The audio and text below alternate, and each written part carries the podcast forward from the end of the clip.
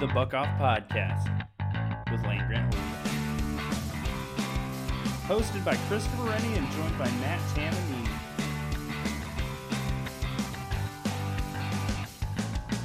Hey, This is another episode of the Buck Off Podcast, now part of the Land Grant Holy Land feed, and I am here today, your host Christopher Rennie, joined with a new co-host, uh, Matt Tamanini. Unfortunately, had to leave the show.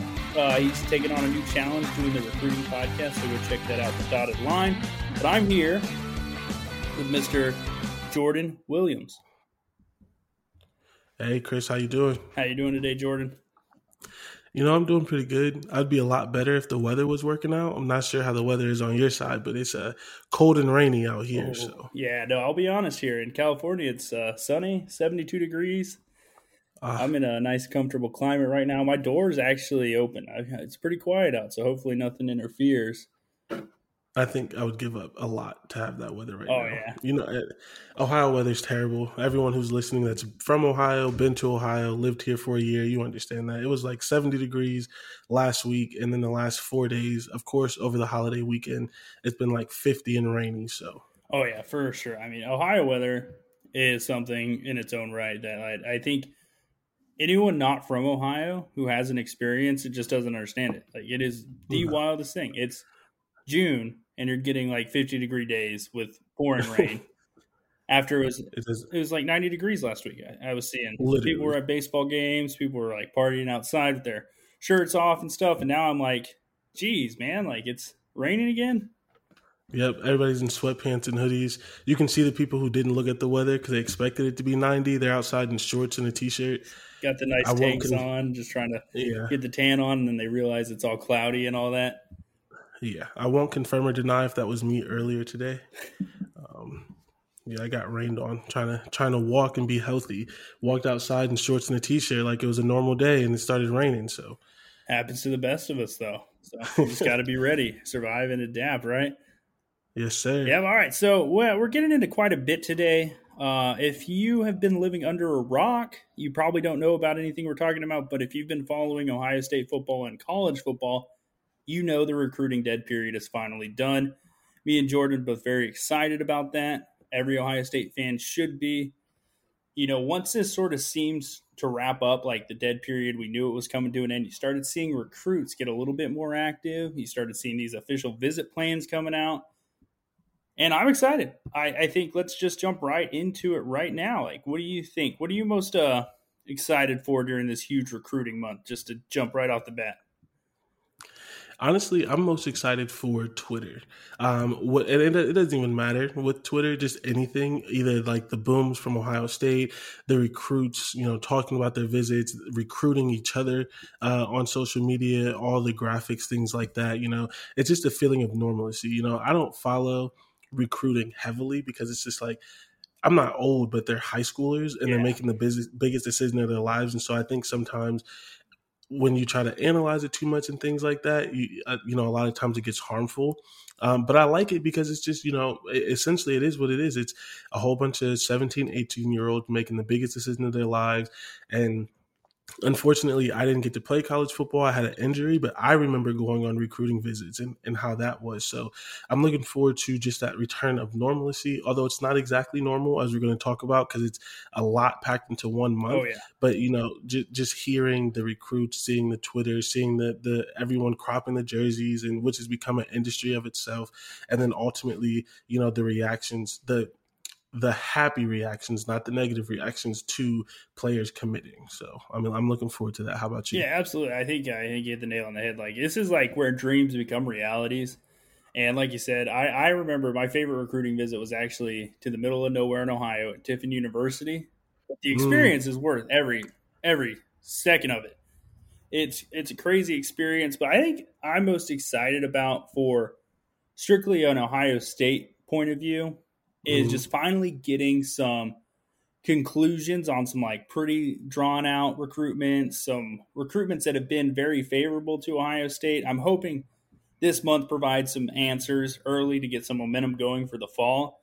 So that's really what I'm excited about. But on top of it's on top of everything you said. Those are the best parts about recruiting. And I feel like every time I talk about recruiting, I have to tell everybody Like these kids are 17 and you're on the same page as me. Like these are they're legit they're children. They're making huge Literally. decisions. Like of course, like okay, the kid decommitted. What when I was 17, I couldn't really pick out what shorts I wanted to wear to go to school because I was scared I was going to get made fun of for wearing a pair of shorts. And these kids are making the biggest decision of your life. Like I remember picking I, I mean my decision was made for me once I got into Ohio State, but before that, I had like four or five schools I applied to that I was choosing from, and no one's pressuring me. I don't have thousands of hmm. rabid fans. And I, I, just think this disclaimer needs to be said before recruiting starts every time. They're kids. They're going to make decisions. They're going to unmake decisions. And you just got to let it play out and root for the kids who come and just wish well the kids who don't. Honestly. And when you're a fan of someone like Ohio State, like, does it really matter? I mean, like, it, it may hurt in the in the moment, but then they're just going to replace them with someone, and so it's like, you know, maybe I can understand it a little bit. I went to Kent State. Maybe I can understand it a little bit. At Kent State, you have a guy that you've been recruiting for two years. He goes to an Ohio State camp, gets an offer, and now he's not in your All class. Like I can kind of understand that. For, yeah, I can understand the frustration, but ultimately, their kids, like you said, and at Ohio State, you're recruiting like seven of them in the same position in the top 100. So you missed that one. One of them is going to go to Alabama. One of them is going to go to Clemson. You're going to get one. So as a fan, I think we just got to keep that in mind. I mean, but it's going to be exciting. If you care about recruiting at all, if you care about the future of like, Ohio State, it's like your dream. Yeah. Oh my God, it's going to be exciting. You can't have a better month as a like person who's like either covering recruiting or just follows it like super closely. Like this is your dream. It's all happening right now in June. Yeah, you don't have to like, oh, someone committed in February, and then you have like the six month layoff, and you get another commit. No, it's nope. It's going to be it's June. It's June. Everything's happening in June, and I mean, everyone but the coaches, I feel like, are excited yeah. about it. The coaches like, God, now I have to work this whole month. This is like my summertime. Usually, it's just a few phone calls a day. And now they're full, all gas, no breaks like we've got the list right here in the show plan. It's a huge recruiting month. We got unofficial visits during the week. We've got official visits during the weekends. There's six day camps. Uh, I mean, I, I we could find a list of all the players, but it would probably be a whole podcast reading the amount of names that are going to be cycling yeah. through Ohio State. And these guys are. I've seen kids like with their six planned out. Like uh, I can't remember the recruit's name, but he had Ohio State, uh, this weekend, uh, during the week, he's going to go unofficial to Michigan, unofficial to Michigan State. Next week, he's going down south to Alabama, to Clemson, to Georgia. And I'm like, this guy's got a packed summer. I'm like, this is going to be so fun for some of these kids. Yeah, and I mean it's it's five. It's five. If you don't know, everyone gets five official visits, but there's four weekends in June, so they're trying to pack in five official visits in four weekends, as well as some unofficial. Um, I mean, there's camps and and anyone I don't know. I don't know. Some I don't like to say things that people may not know, but that people may already know. But if you don't know, camps are where a lot of students, a lot of these athletes get their scholarships or get their bumps. That's where they go from three star to four star, four star to five sure. star. And so there were no camps last year, so now there's camps. I mean, someone, I mean, people are guesstimating that Ohio State's going to have over 200 prospects, uh, 200 stu- uh, you know, high school athletes coming in in the month of June between their official, unofficial visits. They have one player from 2021, their whole 2022 class, and you know they're putting the, the beginnings on their 2023 class. So 200 student athletes, and that's probably not including the camps. That's, those are probably just the official and unofficial visits. Yeah, and the camps. I mean, anyone you pay, you just pay money to go to the camps. It's going to be a huge list of other kids. Uh, funny thing you said about that, like we're already we're two days into June. Two quarterbacks went to the camp today two quarterbacks got offers. Like this is what yeah. we're going to start seeing. We're going to start seeing offers thrown out for 2023. We're going to start seeing real crystal balls. None of these fake COVID crystal balls. These are going to be real no. legitimate crystal balls thrown in on recruits and it's going to be spectacular. Like I'm not the biggest recruiting guy. I love September to January. That was my favorite. That's the best time of the year. I follow all this stuff because it keeps the the brain churning, rooting for Ohio State, all that stuff as a fan. As someone who likes to feel like they cover the sport, it gives me tons of stuff. And like if I learn something first, I'm like, hey, I know this. You guys don't know this yet. Here it is. and that's that's it's it's going to be so fun. Uh, but yeah, I mean, oh, man, it's important. It is. So I mean, I guess we could kind of take a chance here and kind of just get into what are coaches trying to really accomplish when they do an unofficial visit, when they do an official visit, six camps, visit lists? They're squeezing all this stuff that would usually go over like four or five months into June. So at the end of this month, what is the goal for the coaches and the recruiting staffs? Is it to make a first impression? Is it to lock in some offers? Is it a combination of it all? So in my opinion, I think it's two things. I think it's the first thing, maybe the main thing, which is why you know if you if you found any lists, you'll notice that this first weekend is almost all of the guys who are already committed. I think the first thing is to lock in your commits or your silent commits. It's like we've been talking to you for a year or two. You've never got to come to campus. Come to campus and, and, and realize that we're real. We're who you met over Zoom. See the camp. I mean, Ohio State is beautiful. Uh, if you've never been, please come. Ohio State's beautiful. So, like, see the campus, meet the coaches in person, and really just get that face to face that you need.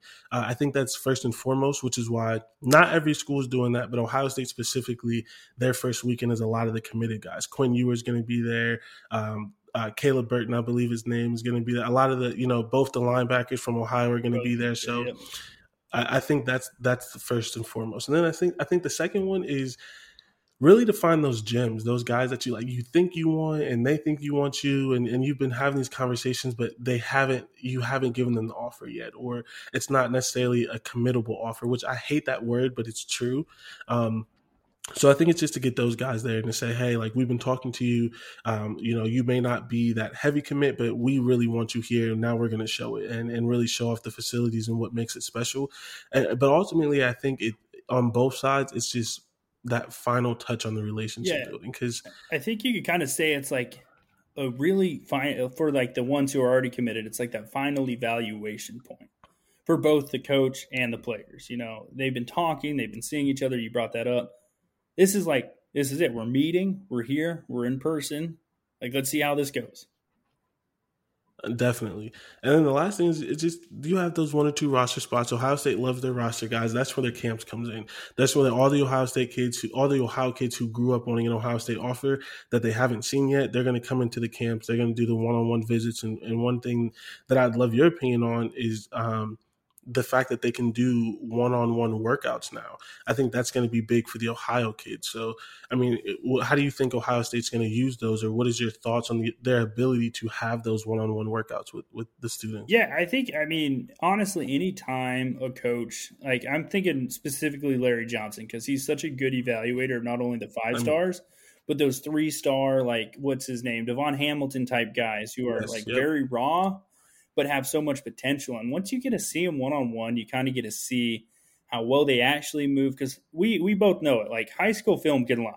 Like we mm-hmm. we've seen it. We've been fooled. A lot of people have been fooled. Recruiting services have been fooled. Uh, the reality is, eyes on. You get one on one workouts. You get to communicate. You get to see how they take coaching. You get to see how they learn. You get it, these are all super important things that watching game film, watching Zoom calls, meetings, all that stuff. Sorry, I said watching, like speaking to them over Zoom and all that stuff.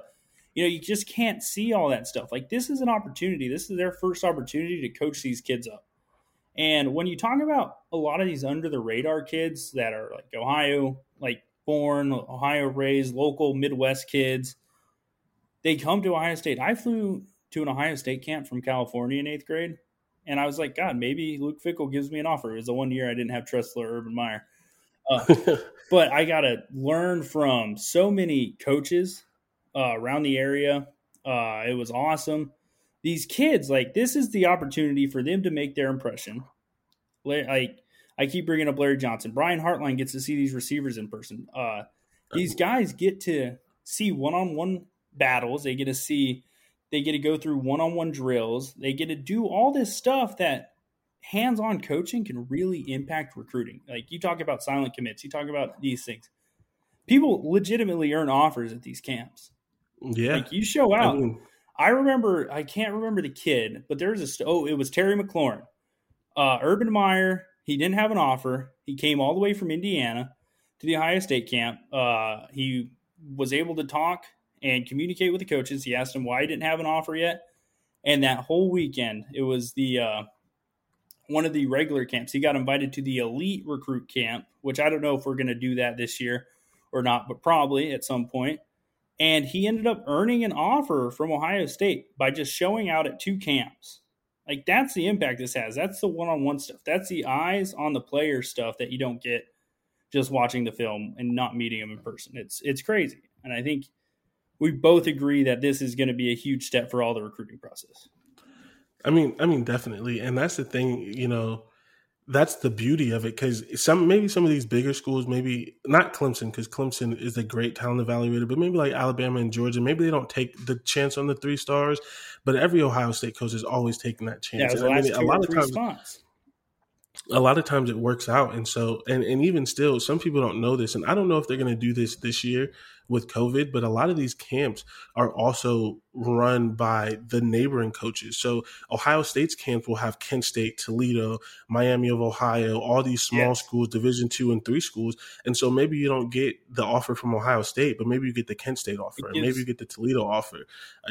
And that's still life changing to these to yeah. these you know to these kids. So the most important thing about camps is just getting eyes on you, and that's what these are all about, and that's what's awesome. And obviously, uh, we're about to talk about some specific players here. We're hoping to hear from by this month because I just think this is this is a good opportunity to say, like, I've seen this recruitment.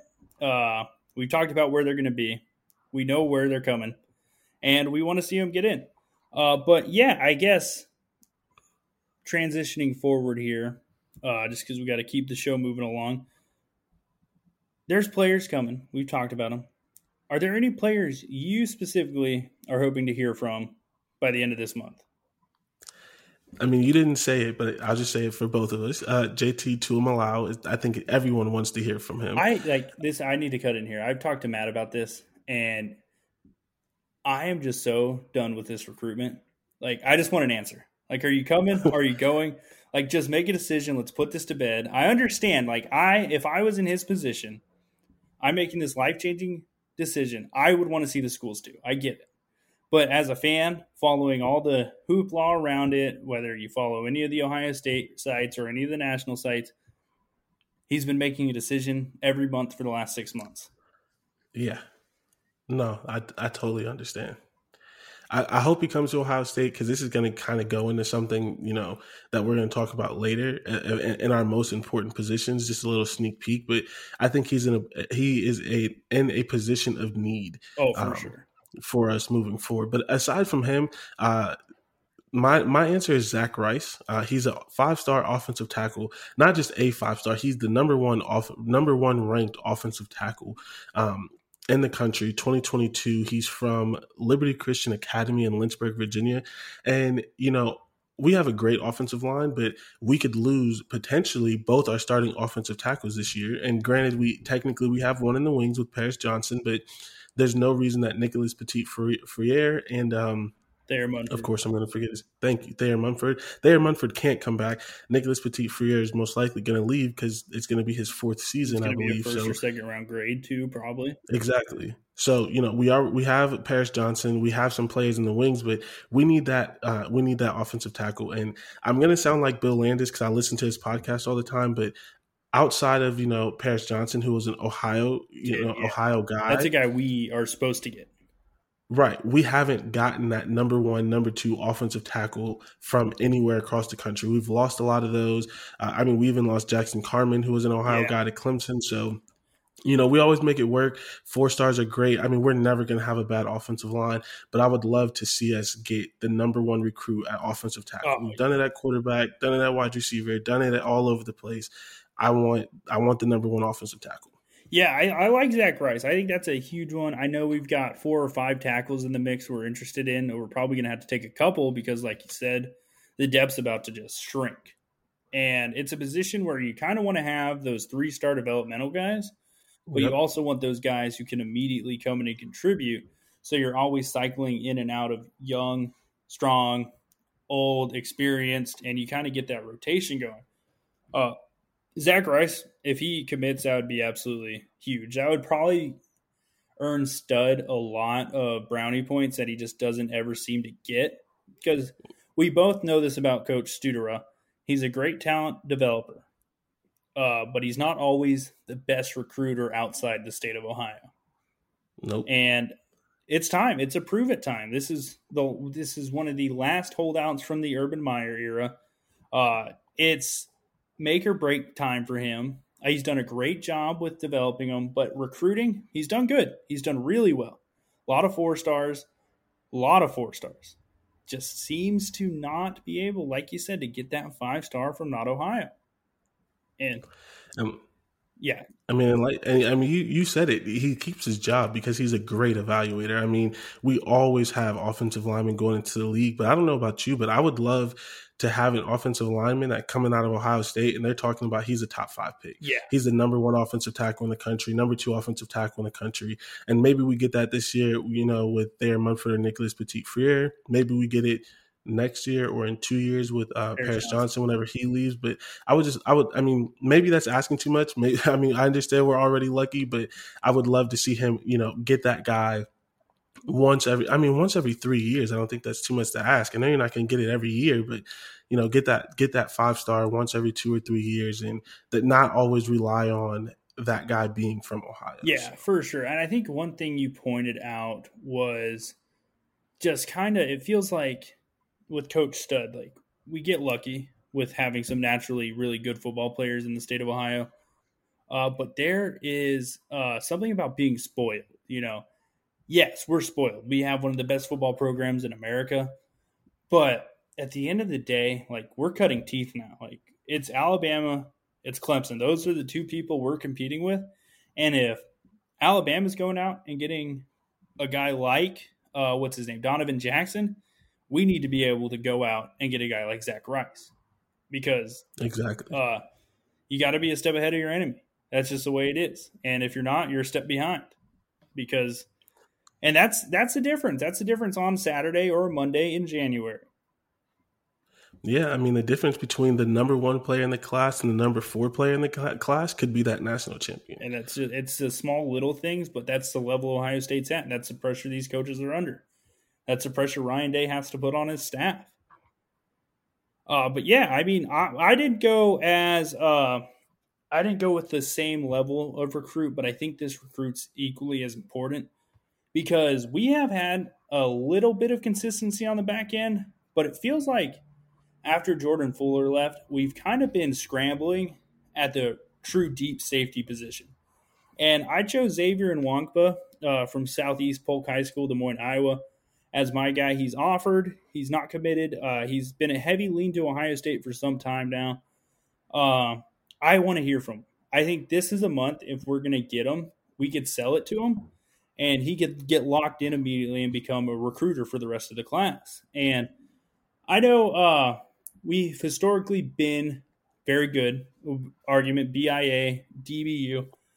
But these last couple classes, uh, during the Hafley time, before Hafley when Coombs left, we're not up to the Ohio State recruiting standard.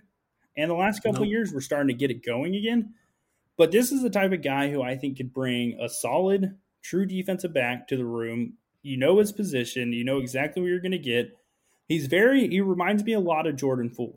And he's just a fundamentally sound, really good athlete. He's a track star at his high school all the things I hear about uh, when I learned about recruiting from Urban Meyer, he checks all those boxes. And he's only a four star, but I like to, I want to hear your opinion on Xavier Nwankpa. I mean, I love that you said that just because I think Jordan Fuller was very underrated. And we're starting to see that because as soon as he left, we're like, oh, okay, yeah, this guy he was an eraser. This guy was important. yeah, like we, you can't just replace him. And like you said, you know, we can claim DBU, but unfortunately a lot of times it's been just the corners you know we yes. haven't had that we haven't had that same you know prolificness if that's a word uh, with the safeties and with the defense we play and the teams that we're going to play when we play alabama when we play Jim, uh, clemson potentially georgia this year if they can get past you know alabama, uh, alabama and and even Oklahoma, although you know everyone laughs at Oklahoma, but Oklahoma has beaten us when we played them, just because they've gotten blown out recently by Alabama and Clemson. Oh, they we need that safety this year too. Yeah, I mean, we, we need that eraser back there, and I and I think you know, it's great to have your lockdown corners, but anyone who's played football, anyone who really knows football, like it doesn't matter. How, Your corners are going to get beat once or twice a game. Sure. I mean, it just happens. They're going against the best wide receivers. They can stumble. Anything can happen. You need that safety. That's an eraser. I think he has the ability to be that. I like that he's actually a safety. He's not an athlete. He's not, you know, He's a safety. A linebacker who can be a safety. He's not a corner who may be safety. Like he is a safety. Uh, so I mean, I, I agree with you 100. percent I'm looking forward to hearing from him. I hope you know he's from Iowa, so I don't. I mean, I know there's competition nationally, but I don't. I don't know if it's going to be as hard as trying to get a guy out of California or Georgia. I think if they really sell it, they really get him here. Uh, there's a chance. So I, I, hope to hear from him, just like you said. I think he could be, you know, regardless, you know, five star, four star, three star, I think he can be one of the most important players in the class. Yeah, for sure. I, am glad you agree with me on that. Uh, I think uh, it, it's it's fun uh, to talk about this. We're hoping to hear from some of the best recruits in the country. Uh, I, I'm not ready to sort of get into some under the radar guys. I'd have to do a lot more research on that and the offers. Uh, but I think this is where it starts coming in. We talk about three star recruits, we talk about five star recruits, we talk about four star recruits, and there's 85 scholarships at the end of the day. There, I believe, is 10 preferred walk on spots. And then uh, there's some space for gray shirts, blue shirts, all that stuff. That seems to be like the tool Alabama uses to have 140 people on their roster every year. uh, but roster management with recruiting is very interesting because I think there's been times where Ohio State's had elite classes. I think uh, 2017 or 2018, Ryan Day's first class, from a composite standpoint, was a 95. The average player rating was a 95. But ranking wise, we were like 18th in the country because we only took 16, 15 recruits. So that comes from roster management. So I, I want you to lead us here. I kind of want you to kind of get us started on this one. Yeah, so I think I just think it's going to be interesting because you know, as we've talked about, you have all these recruits, you have all these people coming in. The coaches have to manage that roster in the in the instance of, you know, it's a month, and maybe you don't get your best player, maybe you don't get your number one player at that position in the first weekend. So some of the things that they have to think about is how do you manage early commitments? What happens if you have that player who comes this weekend, you know, the fourth, and they uh, they commit immediately, and you want him, but he's the number five safety, you know, and you have the number three safety coming in in two weeks, uh, but you can only take one. Uh, is it one of those things where it's just like, hey, if you come first come first serve, uh, do you kind of you know manage the expectations? So the the early and maybe you know maybe there's a lot of different opinions on it. So I want yours. What do you think the likelihood of that even happening? Do you think you know because the the the kids are so excited they're going to commit to maybe the first or second place that they go? Or do you think with being so far removed from seeing these places that they're actually going to be a little bit patient and they're going to wait to get all four or five of their visits? How do you how, how do you think that's going to go? Yeah so that's that's a really interesting question. I, I i wasn't actually really ready for it but uh thinking about it, I think this is going to be a year where we see them take their full visits because it's all going to get rushed. You're going to have the time. But I think there are going to be some specific instances where a guy's been a heavy lean the whole time. He's going to take it. Uh, I don't think Ohio State's a team that's ever been like, you can't take your visits after you commit to us. I know that's a rule at Clemson. It actually got them into a lot of trouble with the number one recruit last year, Korey Foreman. And I, I do believe that we'll see some commits. I hope a commit would mean like we're locked in, we're not going to go on other visits. Uh, it seems like dating while you're married, it doesn't work. but I mean, it, it's it's just one of those things. But I do think there's going to be some kids who are like, yes, this is my school. But the offers, that's going to be the interesting part. How coaches manage offering these kids because you can't throw out a bunch of offers. I remember reading on 24 7 sports last year that Tennessee threw out like 300 offers. Like, how many of those were real offers? How many of those were feed, like feed out offers? How many of those were kind of just there? Uh, because what we talk about non committable versus committable offers. Like, they're two different things. Uh, obviously, that situation you brought up where there's the number five player in the country and the number three player. If you're going to take the number five player first, it's only because you think the number three player is unsure and that's just it's i'm just glad they're paid a lot of money I'm not paid a lot of money to do it because that's tough. Because I don't think uh, you want to ever pull a scholarship from a kid, but sometimes you're going to offer a kid, they're going to want to commit. You're going to be like, no, we can't take you yet. And another kid's going to come in and take their spot. Then they're stuck with going somewhere else. And that kind of, it's a tough situation. It's a hard thing to follow in recruiting.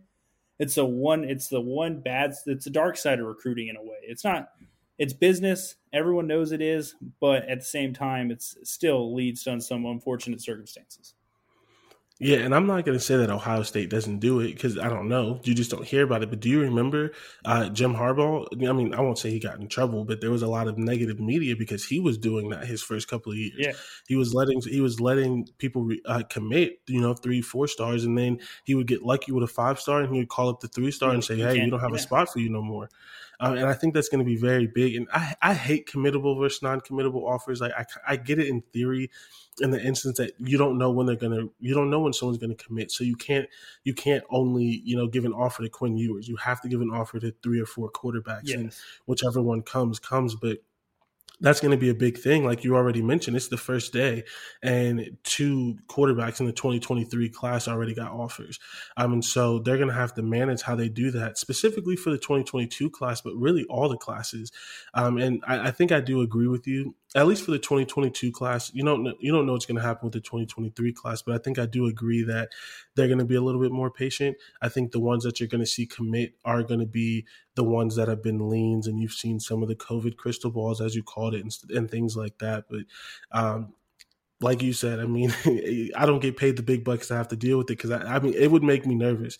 It would make me nervous if you try to get a guy in on the first or second weekend, he can't come to the last. You have players that you like because you invited him, but like you really, you're really itching for that guy. Yeah. He's that five star, that high four star, and I mean, you only have so many spaces. I believe Ohio State already has 12 people committed, which is, you know, actually a lot technically compared yeah, to some of the. I mean, it's it's a pretty good yeah. amount. I think Alabama has six, Clemson has four, so there's going to be a lot of you know a lot of commitments.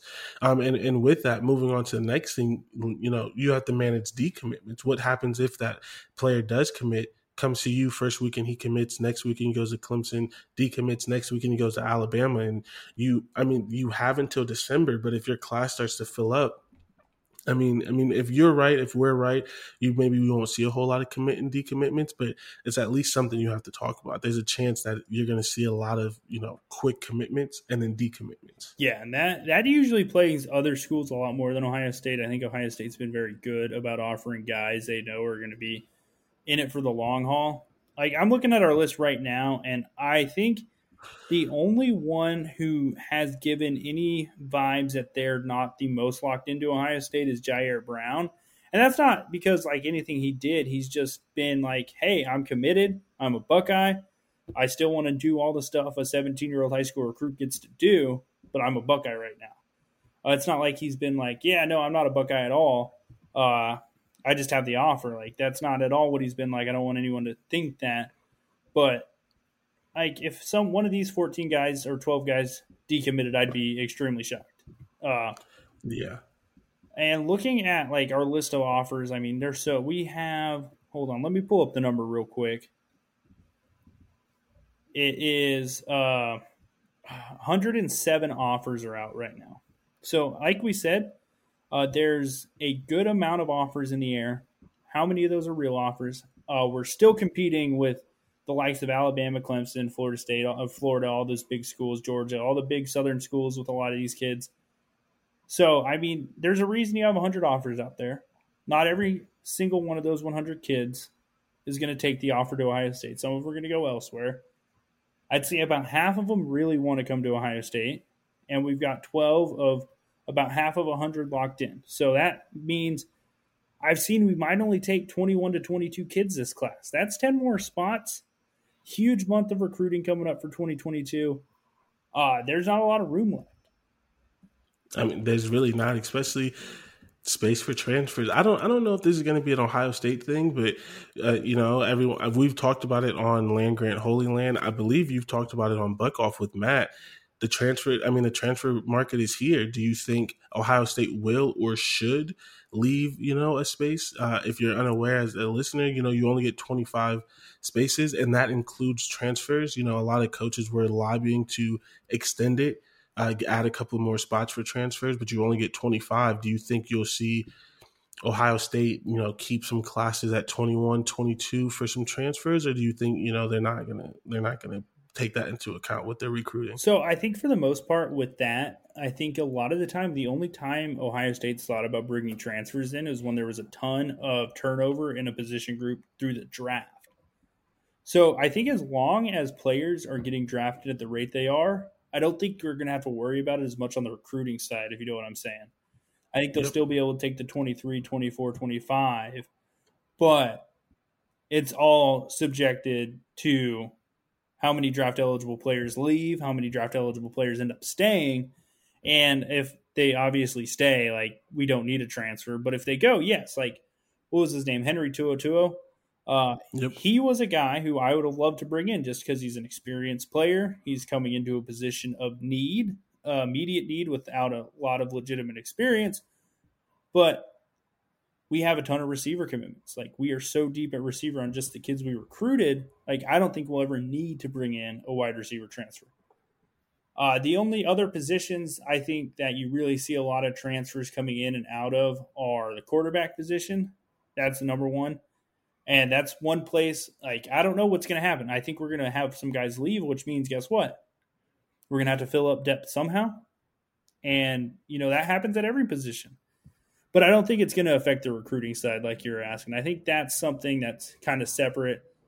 Uh, the only time I think it would is if we had a year where a bunch of players were projected to be draft picks, had bad years, and had to come back. Yeah, and I mean, I don't. I mean, anything's possible, but I don't necessarily see that happening. Yeah, I think it's. I, th- I think it's going to be interesting. And, and really, the reason I ask is you think, you know, these bigger programs have it locked in, but Alabama accepted two transfers. Um, Georgia just got two transfers. They got the tight end and the um, the DB from Clemson. The Hendricks. DB from Clemson. So, but that doesn't typically seem to be the thing that Ohio State does. And I think this touches on a point. You know, so before we move on, just a final question uh, on roster management.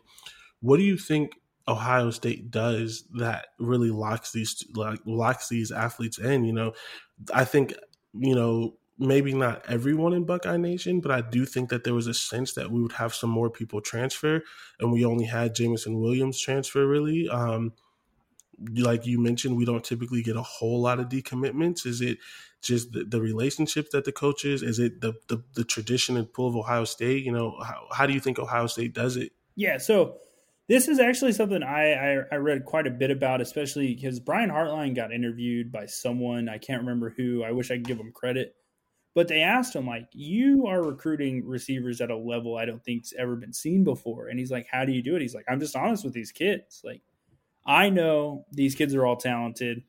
They're coming in. I'm going to be honest with them. I'm like, this isn't going to be easy. This is going to be a competition. This is going to make you better." Like, think about this. I know this is like a small thing, but CJ Saunders was a guy who caught maybe five, six passes in his career at Ohio State. He just got signed with the Carolina Panthers for an off-season like contract. Like, regardless of how you feel, regardless of how big of an impact he has, like he made a legitimate impact enough to get a contract in the NFL. Like that's what's selling these kids. It's the opportunity. And we've even seen it with players who have left. Like, yes, Joe Burrow was there for three years. He grew. He got to learn under Ryan Day. He got to learn under legitimate quarterback coaches. And then when it didn't work out, he was ready to go perform at another big program. So I think it's really that iron sharpens iron. Uh, we're going to be honest with you. You come to Ohio State, whether you finish here, whether you finish somewhere else, you're going to be better off for it. You're going to be ready to go and take on those NFL challenges. Because you think about it, like we have three quarterbacks right now. They're all competing for the job. The likelihood of all three of those guys finishing out as Ohio State Buckeyes is so slim. It's not really going to happen. I think you saw that Jameson Williams was the first to exit. Uh, I don't know how it's going to look if we keep getting five star receivers, but we'll probably see a couple more just because the room's so full. But there's two reasons players leave. Uh, it's because they're uncomfortable or because of lack of opportunity. I think Jameson Williams really wanted a real opportunity to flash what he had uh, at the level he thought he could. Uh, no, no harm in that. I don't disagree. Uh, I think it's just something where transparency, that's the word I've been looking for this whole time. I think the coaches are just transparent, they're honest, and that's how they lock these guys in. They keep it real with them. Like, you know, Teradja Mitchell was a guy. A lot of people talked about transferring. He stayed the course. This is his year. This is his opportunity. Al Washington's probably had to recruit him as much as other players he's currently recruiting. And I think that's kind of what you got to do. Uh, recruiting's not done anymore once they get to school. You're always sort of recruiting them. Uh, it's it's it's just one of those never ending cycles because guess what? The one time free transfer rule that's coming. NIL is going to want to get kids on the field. They're going to want to make the most of their name, image, and likeness. So it's about to become a whole lot harder, possibly, to keep players. And that's just kind of why you got to be honest, transparent, and use all those buzzwords every time I can to explain this. I mean, I think you put it perfectly, and I think that one of the things that you can notice is maybe you can maybe you can point out one or two cases, but in most cases, when when these athletes leave Ohio State, it's not bad blood. I mean, I, I remember with Joe Burrow, we all like to call him OSU Joe he wouldn't answer the question on who is the biggest rivalry uh, of the two schools that he attended. And now you see him, he's still friends with everyone from Ohio State. It's no bad blood. It's just he needed another opportunity. I think that really speaks to the coaching staff that people aren't leaving because they were lied to or that, you know, they don't trust the coaching or like you said, they don't feel comfortable. It's just, hey, I, I, I enjoyed my time here. I love the coaching, but I need another opportunity. And I think that I think that speaks wonders because it's not like Tennessee. Like Tennessee had a mass exodus, and it wasn't because of opportunity. It was because that program has a lot of negative things going on right now. Yeah. So I, I, think that's the perfect way to put it. And as a fan, I love that. I love that for the most part, as much as you can in college football, that there's integrity in the program and that they do treat it with transparency, with trust. Um, and it's more than just athletes. It, it, it's really that whole life, uh, and I think that's that's part of why, you know, yeah, they're good at roster management. You know, it's awesome, and I mean, we see all these little things like real life Wednesdays and all these other added benefits as well. But I love how you brought up Joe Burrow because he's just such an example, and he's a guy the Ohio State staff could have lied to. Said, "Yes, you're still deep into this competition with Dwayne." they were honest. This is what they said. I'm pretty sure they told him they're like, "Hey, you broke your hand. Dwayne's a little ahead of you right now. You're going to be older than him. You have two years of eligibility left. You could wait it out, hope he gets drafted, or you could find the best opportunity for yourself. And that's the type of program I'm proud to be a fan of. I agree 100%. Because I think we're still all some of the I like I like the Bengals. I'm a Browns fan. I like the Bengals now because of Joe Burrow. I'm like that guy's a Buckeye. He's a Tiger. I've never also. I've never rooted for the Bengals before. And now, like, I, I mean, this is a I'm not even going to touch on how much I hate how the NFL does TV, but there's so many Bengals games that comes on because I can't watch my Colts, and I've never wanted to watch the Bengals, and now I'm like, all right, Joe Burrow's there. Let's watch the Bengals. Let, let, let's see. I'm not even mad at the game's on anymore. Yeah, I mean it's awesome. I mean, uh, that's it, it's it's it's just fun. Like I, I don't mind watching them play somewhere else. I'm still rooting for these guys. They were I was a fan of them before. Why can't I be a fan of them when they're somewhere else? Like Obviously, if we play Alabama, I'm not going to wish bad blood against Jameson Williams, but I hope he loses. I hope he loses. Yeah, of course. Hey, it's Kaley Cuoco for Priceline. Ready to go to your happy place for a happy price? Well, why didn't you say so? Just download the Priceline app right now and save up to 60% on hotels. So, whether it's Cousin Kevin's Kazoo concert in Kansas City, go Kevin, or Becky's Bachelorette Bash in Bermuda, you never have to miss a trip ever again. So, download the Priceline app today. Your savings are waiting Go to your happy place for a happy price. Go to your happy price, Priceline. And yeah.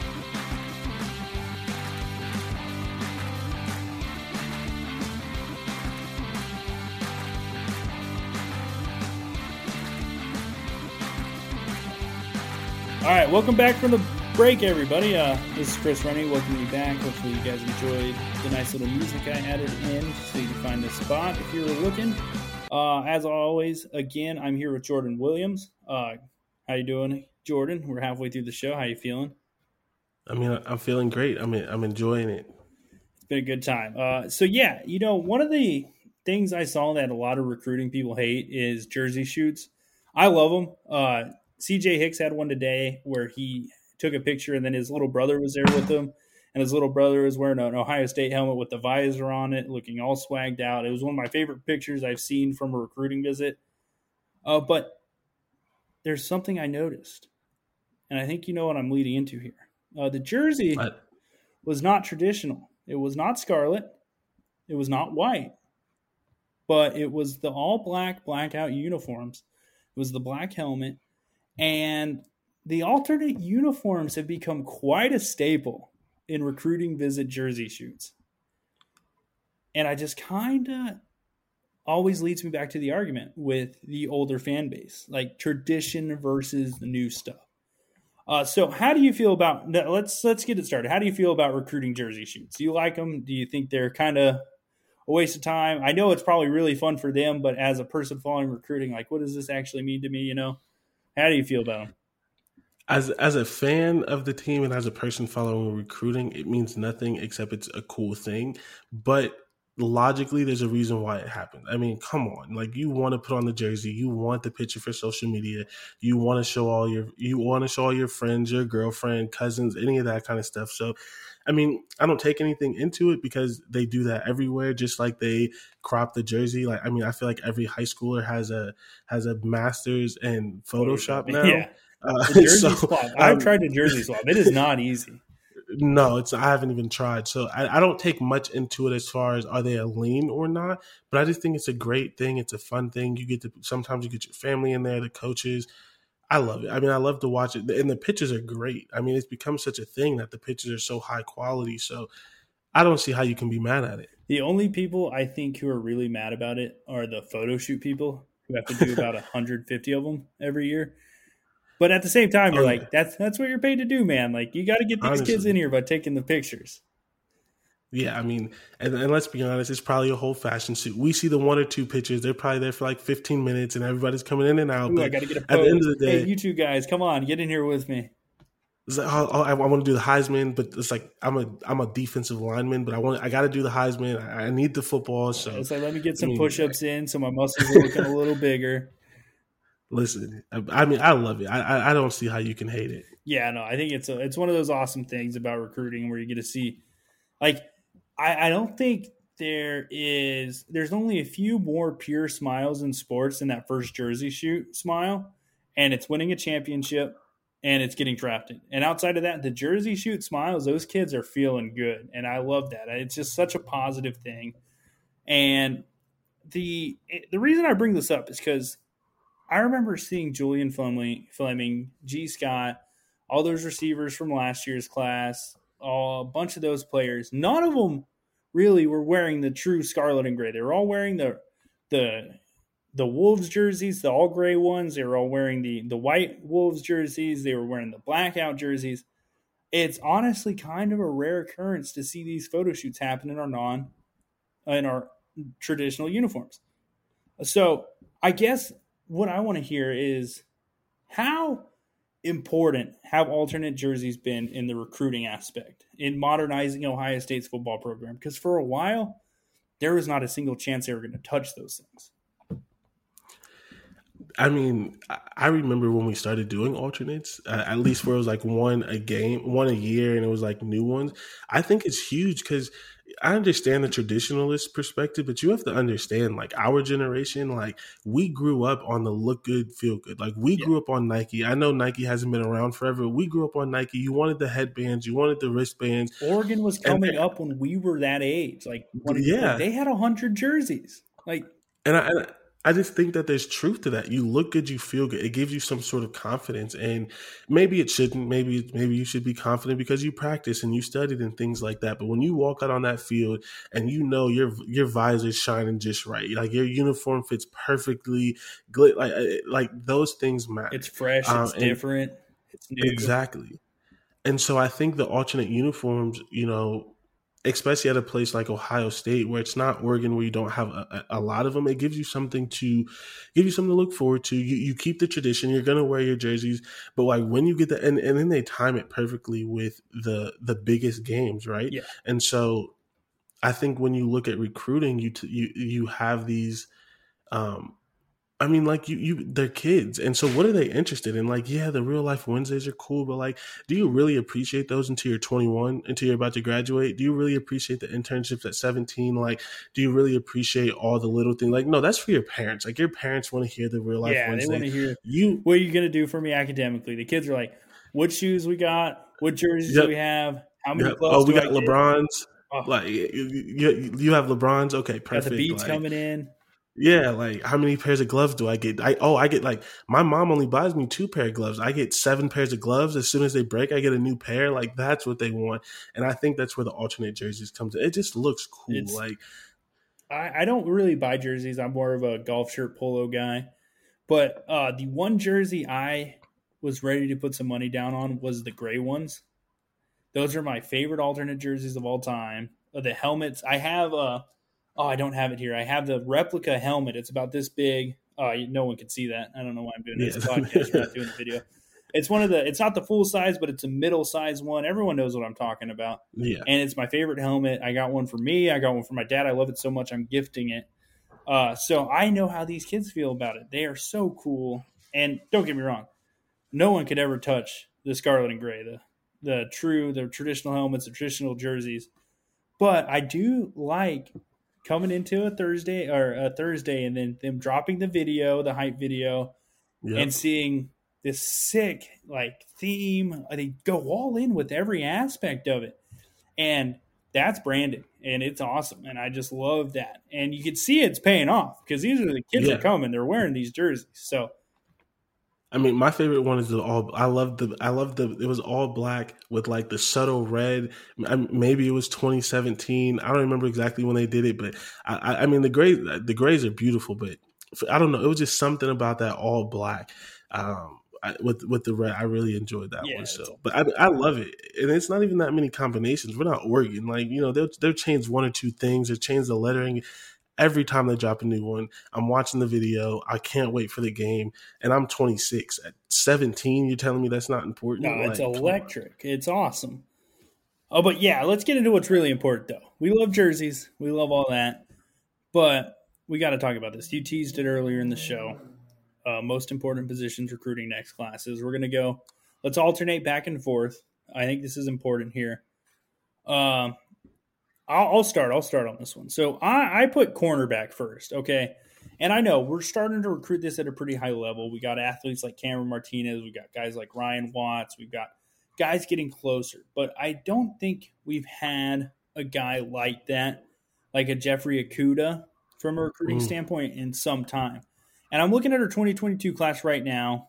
And I, I always have this pulled up when I'm doing shows because I just know recruiting's going to come up at some point. But we've got Jaheim Singletary, who's the 13th best player in the country, the fifth best player at his position, and this would still be the highest corner recruit we've got in, in a few years. And uh, we got to start getting back to that level where we get a guy, regardless of where they're from, to represent Ohio State. And I think that's why it's important to me. I already talked about the safeties. I think I could do this as DBs in general. But Coombs is an elite recruiter. It's going to happen. I'm very excited about it. But I think that's that's the group I think is the most important moving forward, just to reestablish that back end. Because I'm looking at Alabama, I'm looking at Oklahoma, I'm looking at Georgia. They have good receivers too. Uh, how do you stop them? A pass rush, and I I, I don't want to spoil anything, but I'm guessing that's going to come up here. And the people who are covering the receivers, and that's kind of why I think they're that important.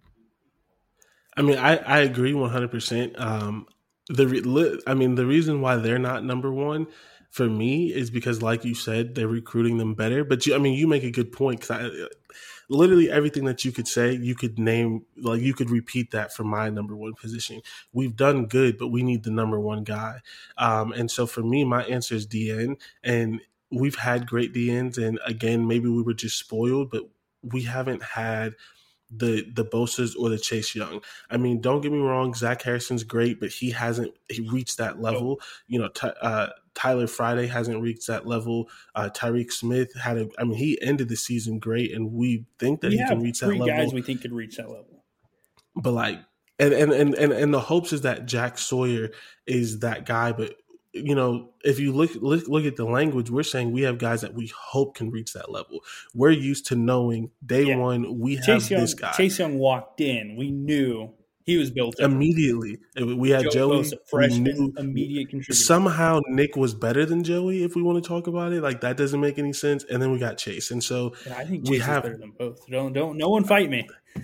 Listen, I be biased I, going, because I saw him play I, every game, but I agree. I mean, you, are not going to get no argument out of me. So we have good, but I, I think we need that guy that's going to give us 10 to 12 sacks and you know it. And so that's my number one. I think we need to get back to getting to that level. Yeah. Um, no, I'm with you. I think these are two positions we've done exceptionally well at, better than almost everybody in the country.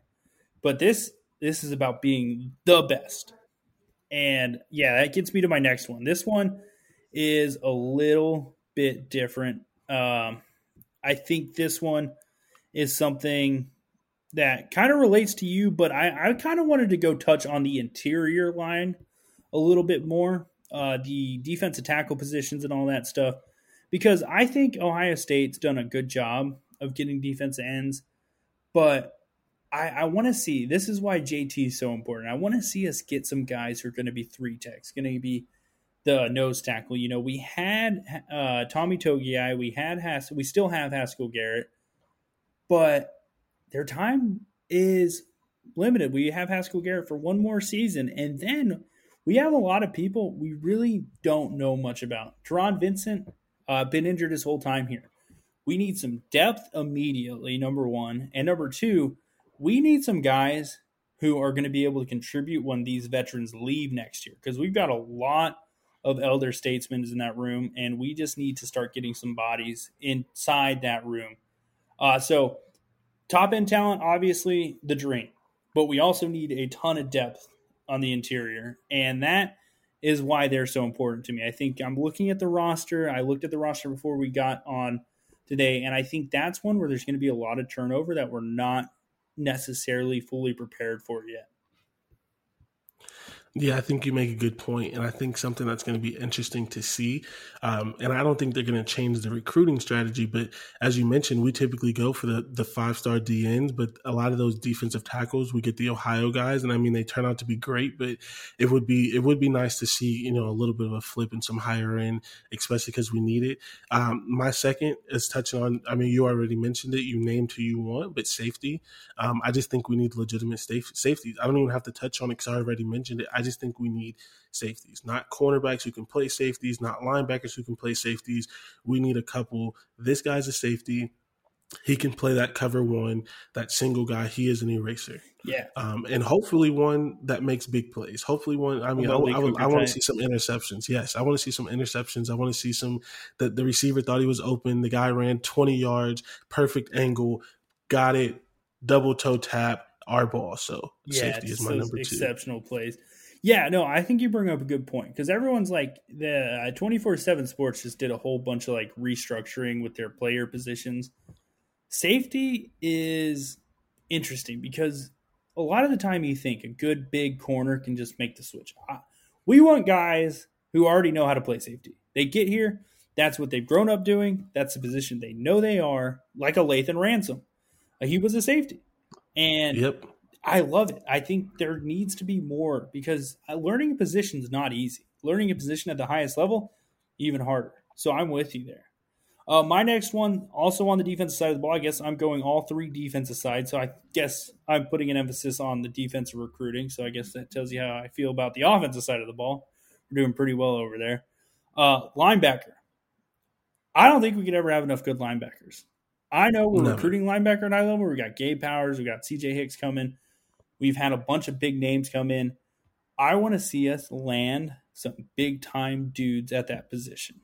I want to see, uh, maybe not in 2022, but in 2023 moving forward, I want to see Al Washington earn that raise from the recruiting side. I think he's a great coach. I think he's done a good job with the linebackers, but I need to see some serious. I think he's kind of been a little closer to Coach Stud than we think with like where he's gone out and won these huge battles.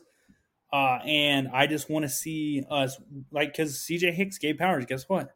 You know where they're from? They're both from Ohio. These are kids we should be landing. I want to see him go out, win some battles across the country, bring in these guys, and continue to recruit Ohio as well as he does, get the depth we need. And as always, like I think the only position, I don't even know who recruits the bullet type body types. I think that's Coombs. I think that's kind of a team effort. I don't know. But I want real linebackers. That's what I want. I agree 100%. I mean, maybe this will showcase throughout when we're doing this this podcast, but when it comes to on the field, I'm a little bit of a traditionalist and I played linebacker and I was just talking to Matt about this on Stick to Sports. I want a linebacker that you see in the backfield. I don't I, the pass coverage, all that stuff matters. It's the game, but I want the Ryan Shazier tackle him five yards past it, like run stuff in. Raekwon yeah, like, Exactly. I want I want to see that. So I agree 100%. Um, I think linebacker is another one of those positions where they kind of view it as, and I, I kind of get it, but they kind of view it as you can develop them. Yeah. You know, not like that splashy one, but I I, I think it makes a difference. I might still like be that. a little hurt about Tuf Borland just starting for so long as well. yeah.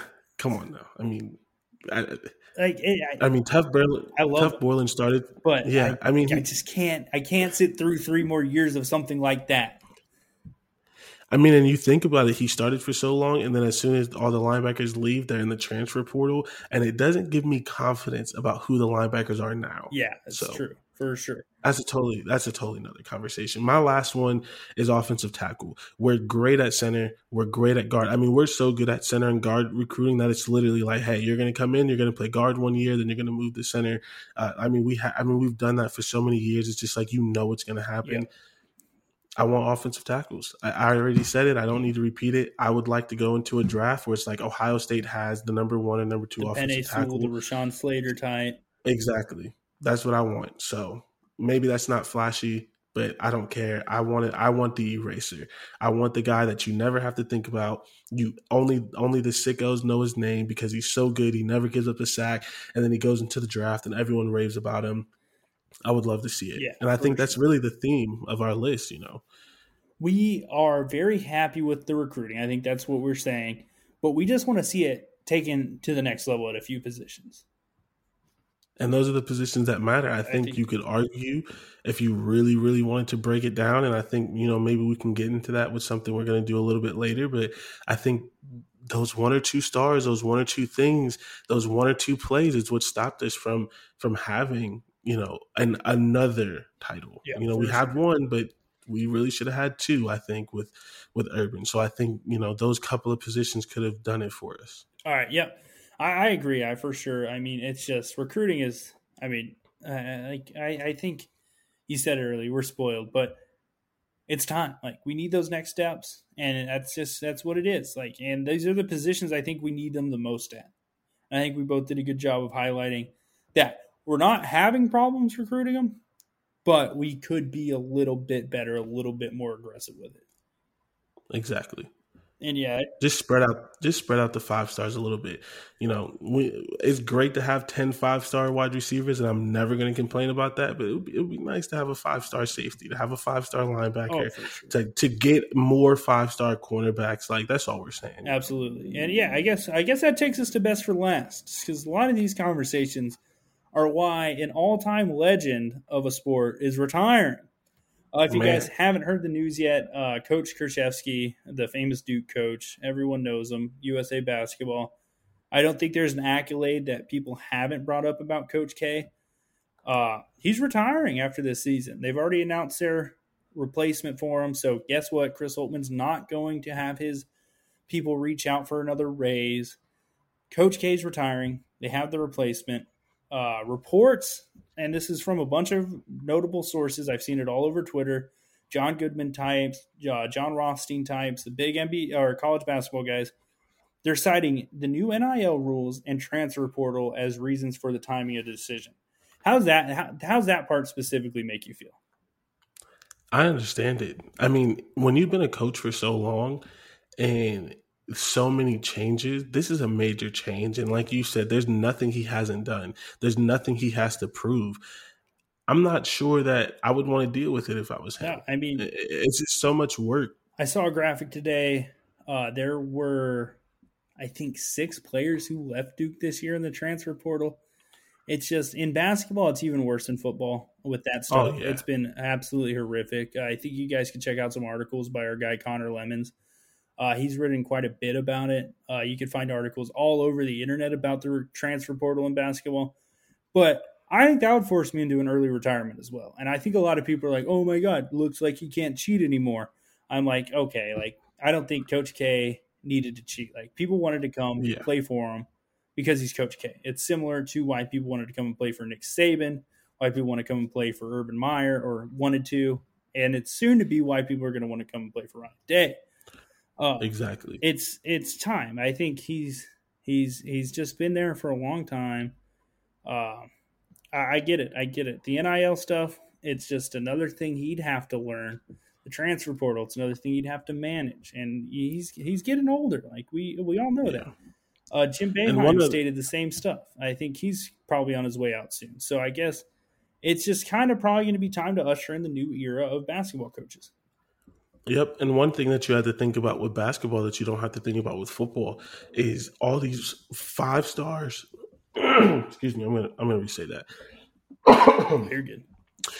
Uh, one thing that you have to think about with basketball that you don't have to think with football or really any other sport is recruiting all of these five stars and then they're turning pro. And as a fan, I love it. Get your money. But now that the G League is a thing, uh, I mean, how many times do you harder. see?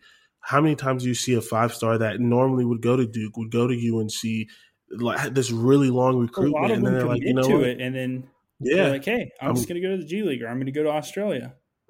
And that's great for them and their family. But Coach K, come on, I, I don't see him wanting to deal with that. That's just an added thing, the one and done. I, I mean, he had a great run, um, and change is inevitable. But when you're Coach K, I mean, hey, why do you have to deal with it? You could go home, you could retire. I mean, his his resume is so stacked. You could put him in the Hall of Fame now. Don't even don't even make him wait whatever the requisite years is. Just throw him Yeah, in. I mean, so he's got a Hall of Fame resume three times over. Like literally, so. multiple decades of work that could just be Hall of Fames in their own right.